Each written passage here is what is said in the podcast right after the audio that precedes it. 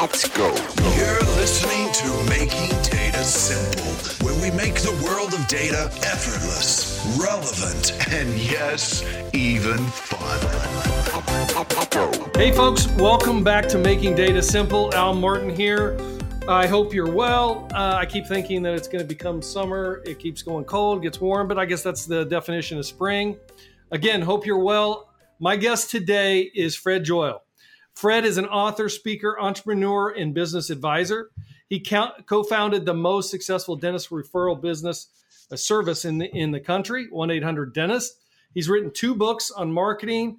He's even dabbled in stand up and improv comedy, acted in bad movies. You know, Fred, you should choose good movies instead of bad movies, but he acted in bad movies, TV commercials. He's a little, so we're taking a pause today. We're going to do something a little bit different. We're going to have some fun.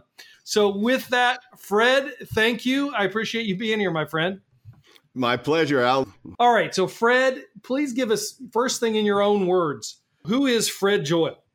Basically, I'm an ad man. Uh, I I started in the advertising world, and that's what led me to create one eight hundred dentist with a friend of mine. Because basically, we were an aggregator of all of these dentists who, and we would run television advertising for them, and have a live call center and then disseminate those calls over our thousands of members. Uh, and we we created the business from nothing. Uh, we had thirty thousand dollars of family money to build this entire business and invent it. Uh, and over the course of the thirty years we owned it, uh, we generated over a billion dollars of revenue. So we did way more than we thought we were going to do when we started.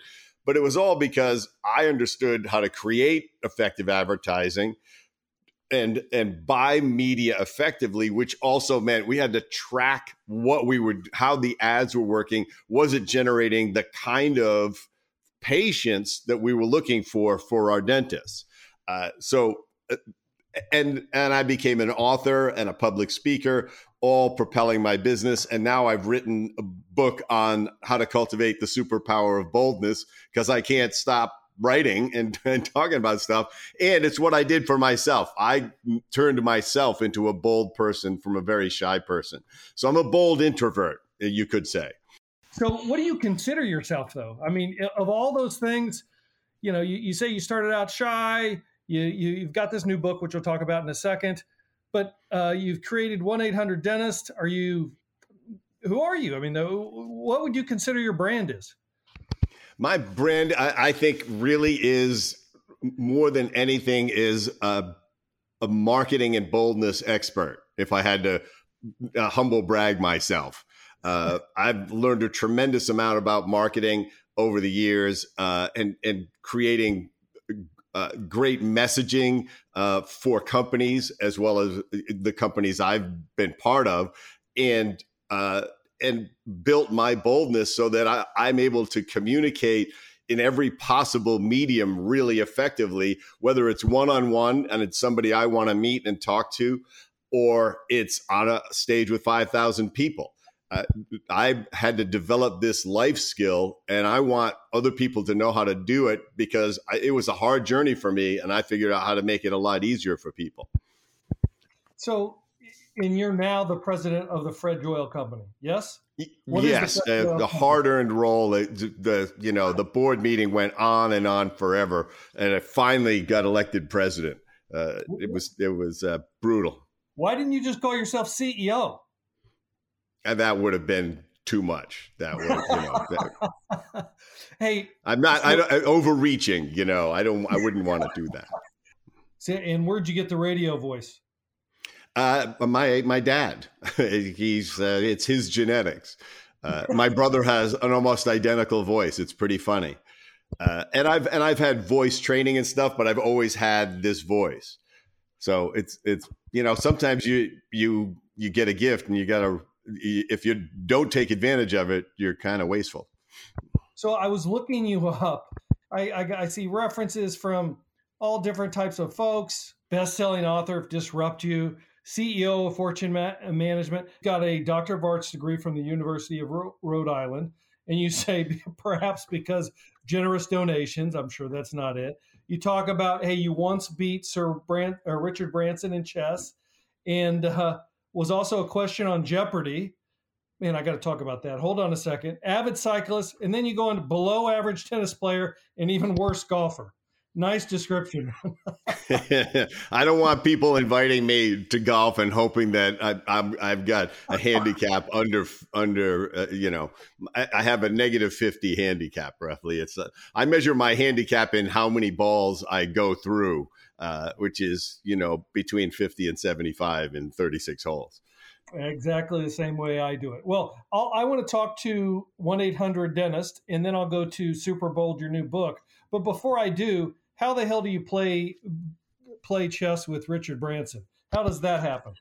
Uh, so I was on Necker Island with a bunch of business folks. You can rent his island. Uh, Thirty people can go at a time, and and he'll be there or not. He actually lives on a nearby island, uh, and if his wife is not around on the island, he'll bounce over and hang out on Necker and play tennis with people and come to some of the meals and stuff like that. And and we were there and playing tennis, a whole bunch of us, and I ruptured my Achilles tendon playing tennis. Uh, and totally incapacitated. And so, and I couldn't go anywhere. So I'm sitting there watching everybody play. And Richard comes over to me. He's heard that I've injured myself. And he says, Oh, this is such a bother that this has happened to you. Uh, do you do you play chess? And I and I hadn't played chess in 40 years. But this is the boldness side of me, right? The shy Fred would have go, "Oh no, I don't really play chess anymore," because I was like, "Oh, what if I lose? What if I embarrass myself with how I, how badly I play?" I said, uh, "Yeah, I play chess." And so he calls somebody over and he says, "Get a, get us a chessboard." And we sit on this on this couch uh, and and play chess. And I play such an unorthodox game because I'm so out of practice that he can't figure out what the hell I'm doing. And I beat him. Uh, beat the first him. game, I beat him, and he immediately he calls me a terrible name that we can't say in your podcast, and and immediately sets the board up to play again. But this was this was, and what happened is we started to talk about politics and all sorts of other stuff, and found we were really aligned on a lot of stuff. But I also knew it's I've learned how to meet successful people and treat them like a normal human being. People t- meet him and they're they're interviewing him and they're asking for advice in their business and they're trying to see if he'll invest in their business and all of that stuff. I just talked to him like a normal person, and he loved it to the point where at meals he would say sit across from me sit across from me he was kind of protecting himself from some of the people who were going to do that and he and he wanted to talk about regular stuff. Uh, and so it that all that blossomed from just saying yes. That's the lesson. Say yes, figure out what to do. Did you beat him twice? Uh, never beat him again. Is he never? No, no. He he he he got a he got a grip on me right at, at that point. Um, and uh, and he he cornered me every time after that. But he would find me to play. He'd go seek me out. He'd look for the guy walking around on crutches, and uh, and so that picture I saw you in playing him, you had a uh, ruptured Achilles at the time. Yes. Oh yeah, that was my my leg was uh, totally incapacitated. And a question on Jeopardy. What does that mean? Uh, they just they had a category I had nothing to do with it. They had a category of 800 numbers on the show. And w- one of the one of the answers was fred joyal sh- shines his pearly whites in this 800 commercial. So obviously the the answer the question is what is 1-800 dentist so and they just did it because I I had I was the spokesperson in the 800 dentist commercials for 10 or 15 years. And so I was a recognized spokesperson. And it just became a question on Jeopardy. And I had a friend of mine had recorded it. As soon as he saw it, he recorded it on his phone. He said, Dude, you're on Jeopardy. and I had, no idea, but it was pretty amazing. Um, just right, one of so those things, branding things, you know? Well, that's good. Hey, that's good marketing right there too. So, one eight hundred dentist. Um, are you a dentist? I mean, do you? No, do you have- no, no. I. It was the randomness of it was just. uh, a combination of luck and opportunity. Uh, a friend of mine had the phone number and he had it for five or six years. He got them when 800 numbers first came out. And he, he eventually came to me and he says, I think you could, you know, turn this into a business. You're working in advertising, you know, all this stuff. And I said, Well, I'm not going to work with you because you don't work. Right. He just, he was an idea man. And he, and he, and this was his flash of brilliance to get this number. And, uh, and he said, "No, no, like I understand." Pete Best, so, though, in the story, though, he must be Pete Best in the story, right? He gives you well, the one eight hundred number. You took he, it off. He is. I mean, it's a it's a long and twisted tale, but but we licensed the phone number from him, uh, and ended up paying him millions over the years for the use of the phone number. Oh, well, uh, but I had another partner who did like to work, who was a great salesperson, and we teamed up and and just you know we're friends to this day. Now that's not always the case with people who partner up. You know, the, a lot of things go go wrong, even when it's family. But we we never put money first. The the what we tell everybody, which is the truth, is neither of us know who took more money out of the business because it didn't matter. It was like he needed, I'm buying a condo this year. I need to take an extra 50 out. Yeah, go ahead. It's like, oh, I'm buying a car. Okay, go do it. We we didn't keep track. We just made sure the other guy had a good life like we did. And uh, it, it's yeah. And, wow. That's that's that's real trust there. I don't know that anybody could say that. Anyway, that's pretty cool. Hey, uh, so but here's what I don't understand, and I want to get into the the one eight hundred dentist, of course. But I know you have two books in the dental industry. One is everything is marketing. Maybe it centers around marketing, the ultimate strategy for dentist dental practice growth, and the other one being remarkable, how to create a dental practice everyone talks about. How do you do that without being a dentist, or at least certainly you know somebody that's a dentist when you started? No, I I met hundreds and hundreds of good dentists, great dentists, not so good dentists, or dentists who were really great who didn't give a good patient experience. And that's where I started to talk to them about marketing because we were generating potential patients for them and handing them off and then they were they were bobbling it. They, they were dropping the handoff. They were dropping the baton half the time and and so I said, I've got to teach these guys how to create a patient experience and, and, and, that turns that potential that what we would call in the lead business a warm lead uh, into a productive patient. And so you know i took all of my knowledge from the advertising world and the marketing world and years and years of, in the dental business and basically laid it out for them how to, how to do this and these things became the bible the marketing bibles of the industry. They still are. Somebody wrote to me today actually. She's putting together a, a study club uh, uh on facebook with my first book. And i just i got to them because i also being an ad man i know how to write a book that people want to read. A lot of business books a lot of the business books I have on my bookshelves, you extract some hard earned knowledge out of them because they're not written that well. They're not that, you know, easy to read. Uh, and so I knew how to make it so that people could absorb them. And I recorded the audiobooks and everything like that. Uh, but it was really to help them be more productive with the raw material that we were giving them and and what it turned into is a speaking career for me. And eventually my reputation separated from 1-800 dentist because i had connected with so many m- more dentists and individuals. And those books were written in 2010 something around there? First one was 2010 and i revised it four times and finally people said you just need another book. And so then i i wrote the other one becoming remarkable uh, which was more advanced thinking about marketing based on the whole Yelp and YouTube world that we were moving into. And uh, so that came out about eight years ago. So the great thing about doing a podcast is that uh, I can put on whoever I want whenever I want. That's just the rules of the game. So this is very uh, entertaining, and, and uh, I'm I'm learning a lot here. I'm sure everybody else is. At the same time, they're probably saying, "Does this have a tech connection?" And so when I think of dentistry, I don't know that I always think of data. but I got to believe there's an intersection here that you have having built this business. Yes, we, because of the uniqueness of our business, is having an 800 number that was a mnemonic, that was a, a, a seven letters that said what we did. We were essentially doing direct marketing, like uh, like people who do all sorts of stuff on television, and it's like call this number and buy this all of those businesses use multiple phone numbers so they can track what ads are working, what stations are working, what time slots are working.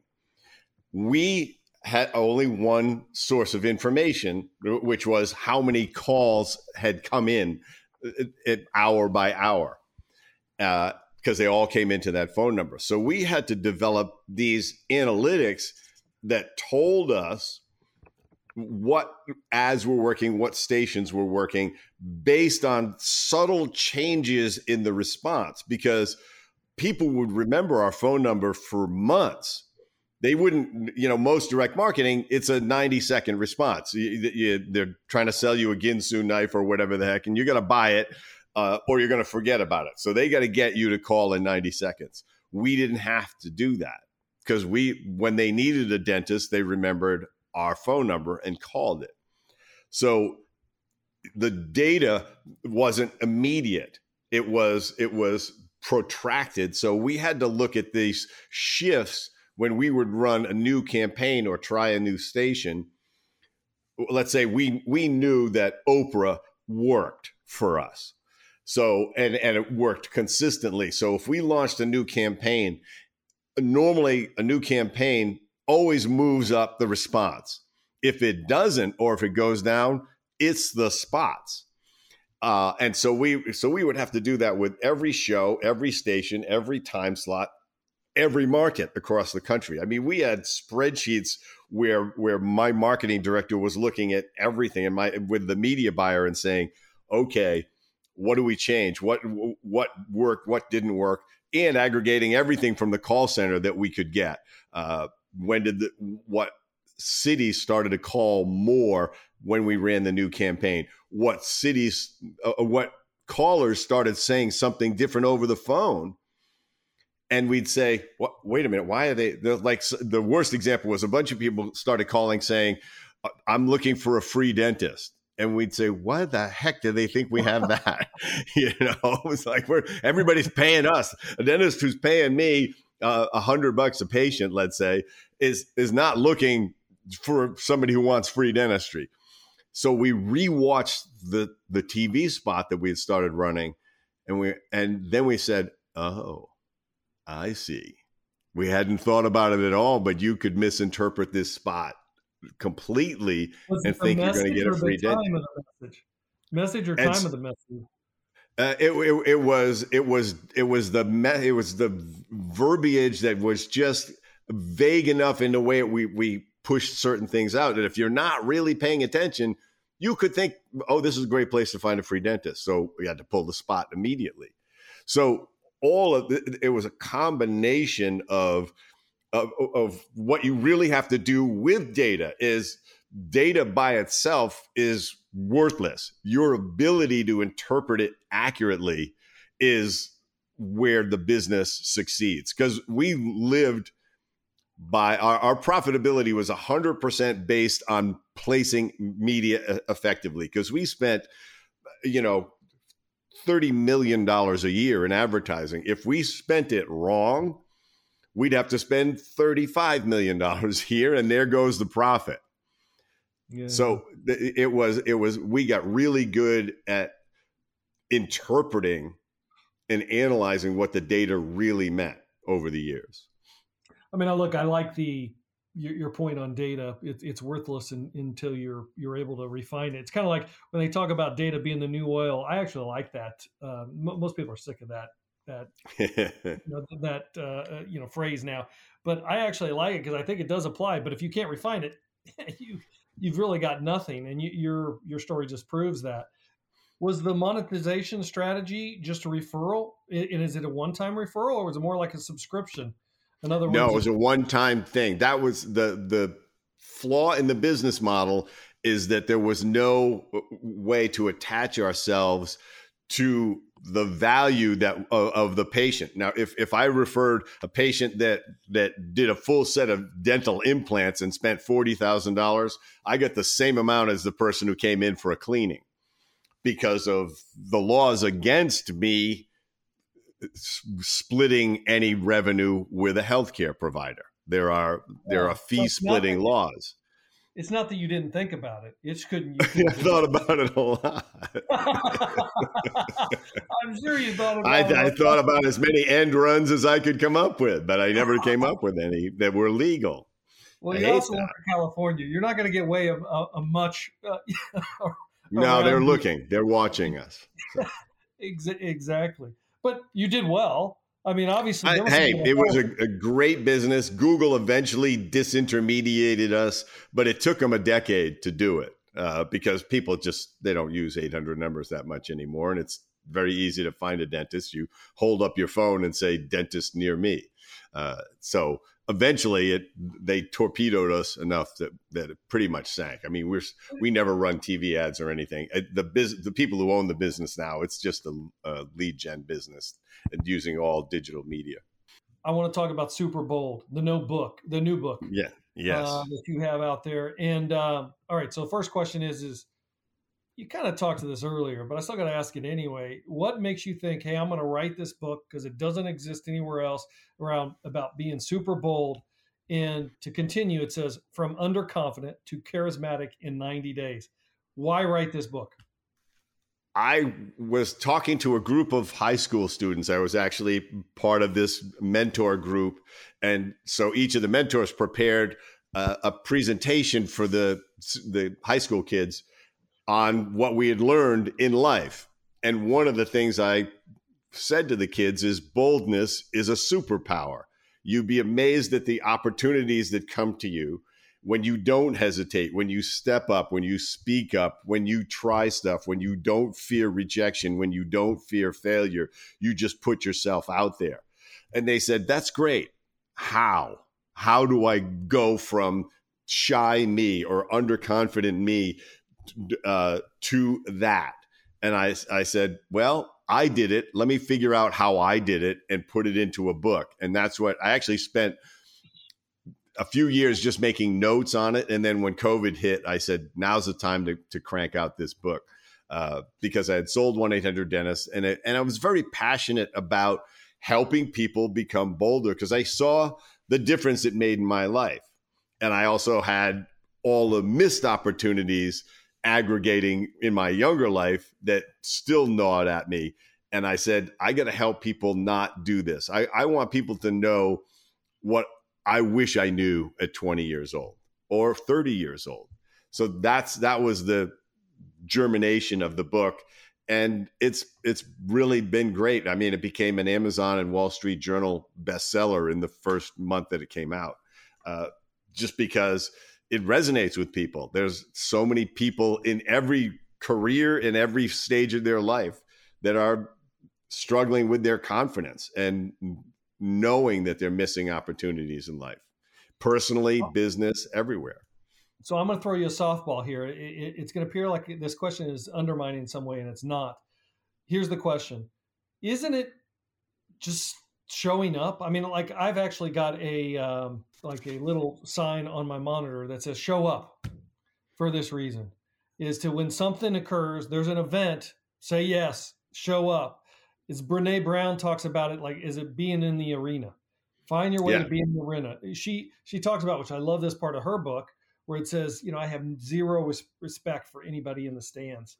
You know, that's easy. They can, yeah, they jeering from the cheap seats. Yep. Yes. I mean, w- put yourself in the arena. In fact, when I talk to a lot of my team, I'm talking about, hey, why aren't you in the arena right now? Yes, it's scary out there. That's what the Lions are, but that's where things happen. So why is that not enough? And so the second part of that question is a long-winded question, I guess. Is it meant for everybody? Some people are just shy. Their character is like like my wife. If I wanted to put her in front of 5,000 people, she would go ballistic. She that's just not her. No, yeah. even in our wedding, she didn't want the attention. I said, "This is our wedding. This is you're going to get some attention." That she just doesn't like attention. Just a well, no, it's it's a person. If you if it's a you only need to do something with it if it's not working for you, if you feel like you're missing out, you're not living the life you want, you're not able to chase your dreams because of your lack of confidence. Some people don't like crowds and audiences and stuff like that. This isn't about just becoming a public speaker, which it certainly could be. And you need to, you know, in most businesses in, in life now, you need to be good in front of people and you need to know how to network in a way that actually connects with people not, rather than just oh I, I, need to get their business card or their phone number or their email address but like to create real human connection so a lot of what i talk about in the book is is how to connect like a human being what social skills are you lacking because you're not interacting enough. We are social creatures. Now, she may never want to be uh, speaking on, on a public stage, but she is very likely going to want to eulogize one of her friends who passes away. And you're going to want, if you don't do that and you want to do that because you go, oh, I don't like to speak in public, you're going to regret that the, less, the rest of your life. So, this is about to be able to call on your confidence and act when it matters, when it matters to you specifically about what is important to you, what you want to achieve, but the voices in your head are holding you back. How do you defeat that? You can't just defeat it by show up. But if I had to give you two uh, words, I would say step up, step into your discomfort zone, knowing that the good stuff is on the other side. And you have to start gradually enough. And that's how the book is designed with exercises that move you up gradually to build your confidence and boldness so that you you get a positive feedback loop from doing it and you build your boldness muscle. Bold people, they don't look at failure as a reason to retreat. They, they look at it as information they take it that simply. They don't. Rejection says I, I have to change my pathway. Failure says what what can I learn from this so that the next time I succeed or the next time after that I succeed. Failure are steps up to bold people, and it's just a, a, a shift in mindset because a lot of people they they fail once. There's a there's an amazing statistic, and I'm gonna I'm gonna rough it. Uh, is that um, something like uh, 80% of restaurants, uh, first time restaurant owners fail. 80% of them. That's pretty scary. yeah. Um, second time restaurant owners, they succeed 70% of the time. Hmm. Second, all it takes is the second time. But only 40% of restaurant first time restaurant owners try again. So yeah, makes- the odds flip in their favor if they just take another swing at it. By the third time, and and every entrepreneur I know has had failures under their belt that that were all, was all information on how to succeed. It's like, oh, I didn't listen to the marketplace; they were telling me this, and I gave them that. But part of that I gave them, they kind of liked. I need to build a business around that. And so, uh, and it, and it, and it goes in your personal life. You, you want to meet somebody, walk up to them, introduce yourself, see what happens. You're not going to be good at it meeting strangers right away, but you need to talk to strangers every day and you'll get good at it. And you'll get better and better and better at it. And you'll relax and have a normal conversation. And in invite people in. Stepping back for a second, one, congratulations on bestseller. That's awesome. Um, Thank you. Where did you develop your expertise in being bold? The hard way, the slow way. you know, one one step at a time. You know, with failures gnawing at me, but the real it, along with all of the things that I just I was so angry about missing opportunities and not trying stuff, and then trying the business and realizing I, I got to make this work, and it made me have to be bolder, and then it created this feedback loop that's like, oh, when I am bold, good things happen instead of all the bad things I thought I was going to experience. 99% of the time, something good happens. It's either good information or an undiscovered experience or exactly what you were going for. And this is what bold people know. Bold people never stop themselves. This is this is they and and everybody else we stop ourselves. We don't wait till somebody else stops us. Bold person always waits until somebody else is the one who stops them. And I don't think I answered your question. I think I went completely on that, that that's well i mean i got more questions that's fine we'll keep going i mean the, you know the one thing that occurs to me that there was something that resonated with me um, along these lines and in accordance with what you were saying before you just you just keep going at it i was watching i don't know it was a it was either a podcast or a show i can't remember but there was a gentleman that could not handle failure so what he decided to do is to fail like 20 times a day or something like that so what do you mean by that? What I mean by that is he would walk up to somebody on the street and say, "Can I have a hundred dollars?" I mean, just first I thought that was just silly, but you know what? When you get he so he's getting rejected over and over and over. And by the way, so a lot of people gave him a hundred dollars.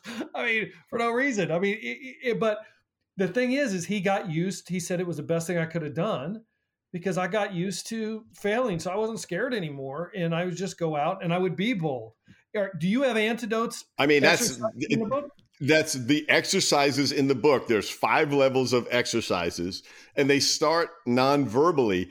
And many of the exercises are designed for failure. Like, I want you to go out and smile at 10 people today, 20 people today. Smile at everybody you meet until somebody doesn't smile back. And then don't take it on. And realize one, how many people did smile back and then realize that that just let go of that fear oh there must be something wrong with me. That person could be having the worst day of their life or they could have bad teeth you know? They don't know you don't know why they're not smiling back. You don't have to take it on. And then and then there's then another exercise i love people to do is when you see a sign that says on a door that says employees only go in. Nothing bad will happen you and not, there's no risk involved because you don't need to go in there. so you're going in to teach, and and you'll listen listen to the voice in your head. They'll say, "Oh, I can't go in there. There's a sign. Uh, somebody's going to yell at me." So nobody's going to do anything that actually physically harms you. We fear the harmless all the time. It's ridiculous, but it's how we're programmed. And so when you do that and you walk through the door listening to the crazy voice in your head, Nothing happens on the other side. The most that's going to happen, the worst thing that's going to happen is somebody's going to say, This is for employees only. Uh, and, and to which you can say, I am an employee, just not here. Uh, and they will look at you like you're an idiot and you'll leave. But, and, and then you walk out and realize, wow, I, I, had all sorts of anxiety about something that ridiculous. And you build up your boldness muscle by aiming for failure on all of these things. I'm going to compliment the stranger, uh, to, you know, to see if I get a negative reaction. And you'll say, "Oh, they don't want to talk to me." There's a, another study that that showed that they they surveyed people in New York who rode the New York subway, and eighty percent of them said they would never start a conversation with anybody in the subway. 60% of them said they'd be happy to have a conversation with somebody if they started it. so we're just nuts. We're just afraid to talk to people because we we what what's the worst that could happen? They go they give us the cold shoulder. Why do we have to take that on? What bold people have learned to do is not take it on. Rejection bounces off of them. Failure is a step up and it's it's just from practice. That's why um, all my exercises are designed to move you up by a controlled level of intensity. I call it dosage in the book. Is like you want to move into your discomfort zone, but you don't want to go deep into it. You want to work your way deeper and deeper gradually and then retreat back into your comfort zone, but you don't want to scare yourself back into your shell for the rest of your life. So what happens is you say, "Wow, everything I thought was bad was going to happen didn't happen, and something interesting happened, and it was kind of fun.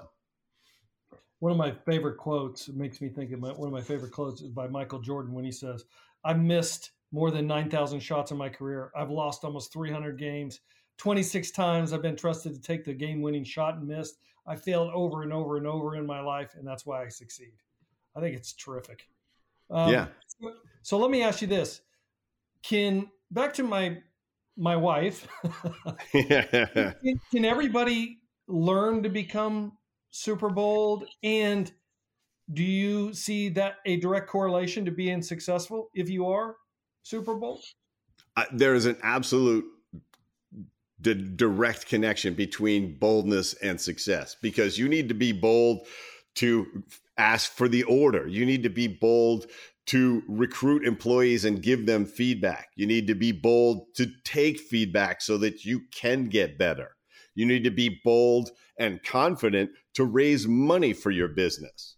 You need to be bold to sell confidently and attract customers and do those things that make you unique. Without that, it's going to be a struggle and it's it's going to be a pathway to mediocrity if not failure and disappointment.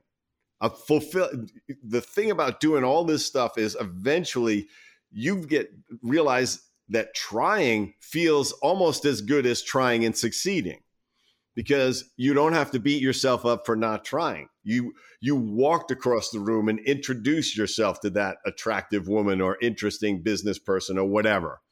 Instead of standing there going, "Oh, they probably don't want to talk to me."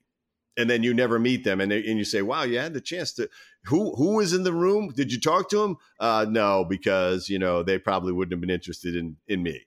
Bold people don't listen to that voice when they hear when they hear themselves saying it they say nope i'm going to walk across the room and intro, introduce myself to the governor anyway even though the voice says he's not going to be interested in me it's a powerful thing to to oh, just transform yourself so that wherever you are you belong there your mindset is you belong there now you don't your wife doesn't have to be the center of attention but she can talk to anybody she wants to and she can express herself comfortably. She's she's not in that situation where there's there's fear when she says I don't want to talk to anybody at my wedding. There's a fear factor in that that is a personal antisocial experience that she's having because she feels unsafe.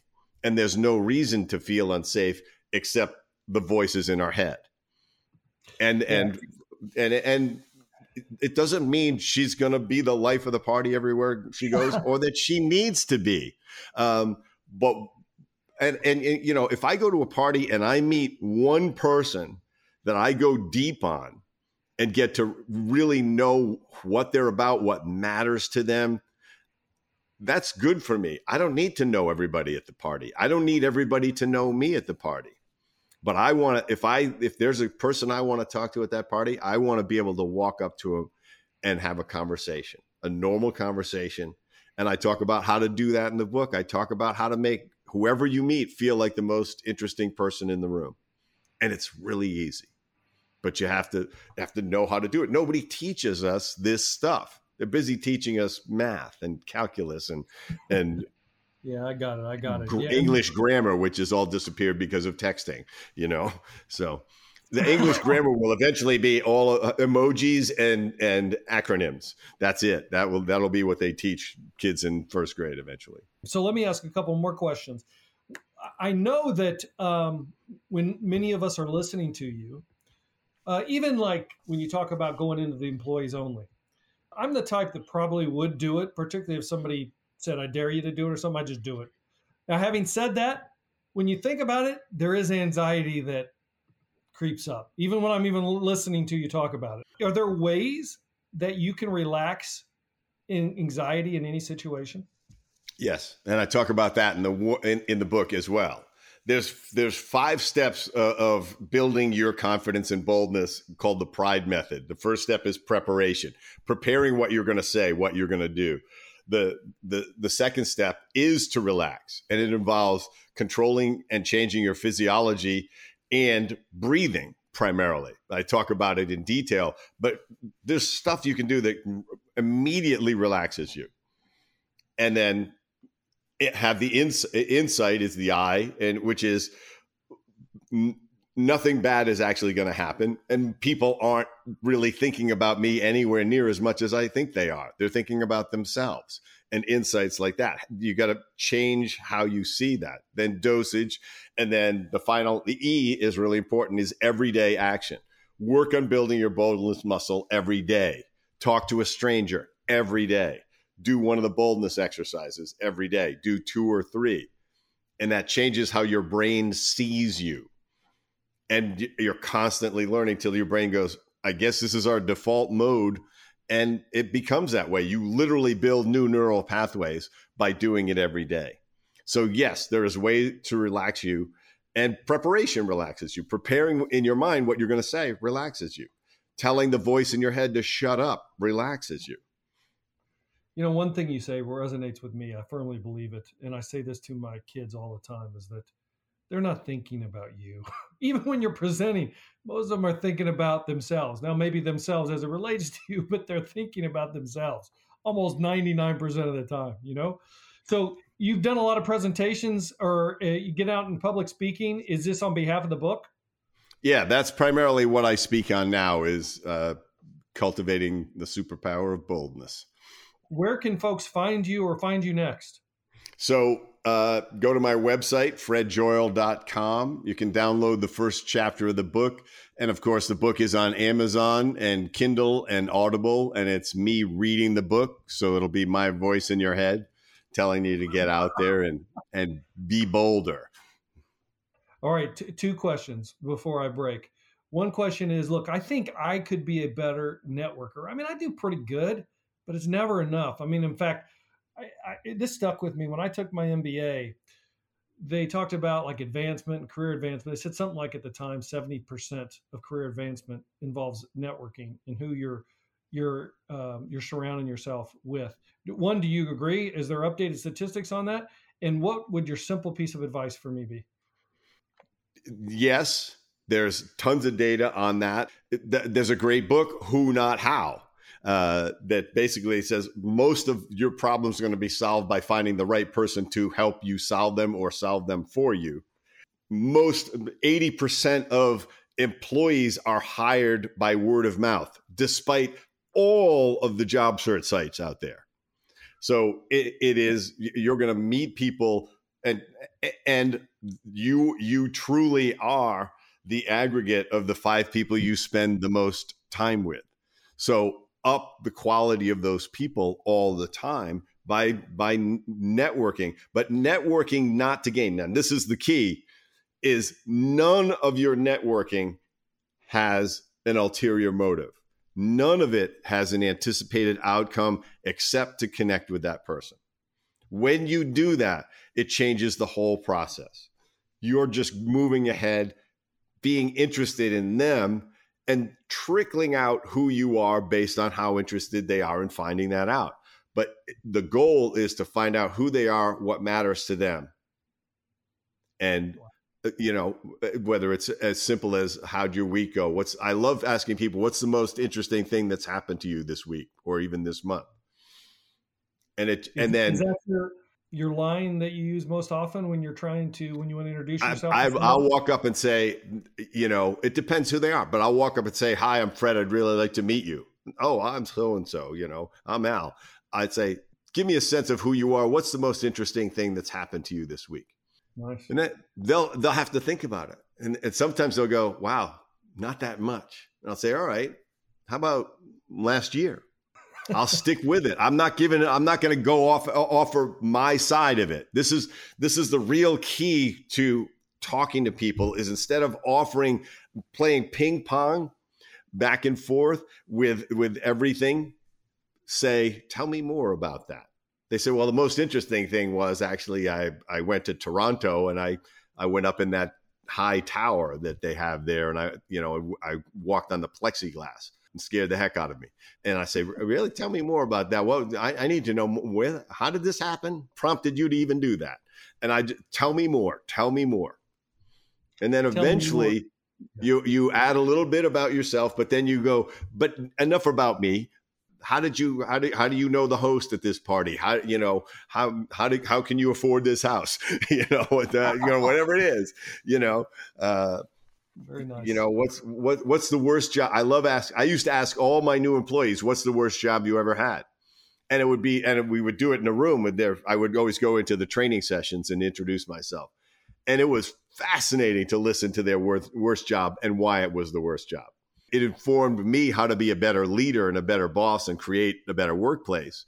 Um, but some people have, most people, uh, most people who've succeeded in life have had a really shitty job or two or 10 somewhere along the way. A bad well, boss, a bad job, a bad, bad pay, bad boss, bad job in combination. Uh, so often they go together. Absolutely, we have. And, you know, my two questions are what's your first concert? I think you uh, learn a lot about people's first concert. So, Fred, what's your first concert? Elton John. and it, and and his bass player was sick. And this was back when Elton John only he came out with a drummer and a bass player and him on piano. So yep. all he had was a drummer. Uh, and this was 1971. And he went on anyway. And just- he went on anyway, and it was totally captivating from one second to the next. Um, and I was, I, I, thought this guy's he's just playing piano with a drummer. It's like he, it's not even a, a trio, you know. It's and uh, you, yeah. You think when he got done, he, he was like looking at the bass player and said, Hey, uh, I just had a magical night. I'm not sure we need you on the payroll. Yeah, yeah, um, well, at least the cut and pay was coming yeah. his way. you are you are peripheral to this success. Second question I always ask is, what do you do for fun? What do you do for fun, Fred? Any anything that anybody throws at me that's physical to try and it could be uh, like I was just in this whole virtual reality place that was, you know, fantastic. Or I'll bungee jump, I'll ski, I'll I'm trying to learn snowboarding. I have never fallen so much in my life. Um, I, I was invited on a bike ride in Sardinia for five days, which was madness because it's nothing but hills. Um, so, and anywhere, anywhere in the world that that is a physical challenge, it's physical fun. I'm, I'll, I'll I say yes, and and I'm sort of refusing to acknowledge that I'm getting older because my body is not as willing every year that I tee up these things. I always lie. I got one more question before I end. And another question I always ask is, what is a book you recommend that's not yours? Is the most common book you recommend? So everybody's got to go get super bold. All right, they're all listening. Right. Let's be- let's I, yeah. Let's let me just say it, it all starts with my book, and everything flows from that. You know, it's it's uh, Viktor Frankl's book, uh, "Man's Search for Meaning." Oh, nice. Uh, All right, I like that. Which is, you know, he's an he's a concentration camp survivor, uh, yeah. and if that guy can come away with a positive outlook and a sense of meaning about life, then you've got nothing to complain about, basically. Uh, and it's full of just amazing insights uh, into facing reality and and what you what we're capable of enduring. Very good. Thank you for being here. As we close, if you were to give like a one minute infomercial on your book, something maybe I missed or that you want to make sure it gets out there, what would it be? The only person you need permission from to have the most satisfying, fun filled, adventurous, joyful, love filled life the only person you need permission from is you. So the clock is running. Get out there and be bolder. All right. Very good. Go to Fred's website. We'll put everything in the show notes. Thank you for being here, Mr. Fred Joyal. It was a great talking to you. Um, I learned a lot. It was fascinating. For you, all the folks listening on the podcast, be well. Hit us on almartintalksdata at gmail.com. Let us know how we're doing. Let us know of guests you, you'd like to see on. Until next time, we'll see you on the podcast.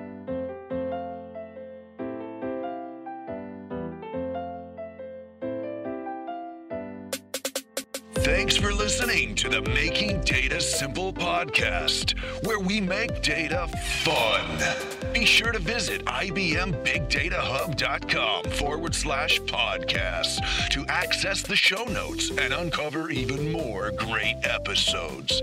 Remember, the views expressed here are those of the host and its guests and do not necessarily represent the views of IBM. Until next time, Let's go. over and out.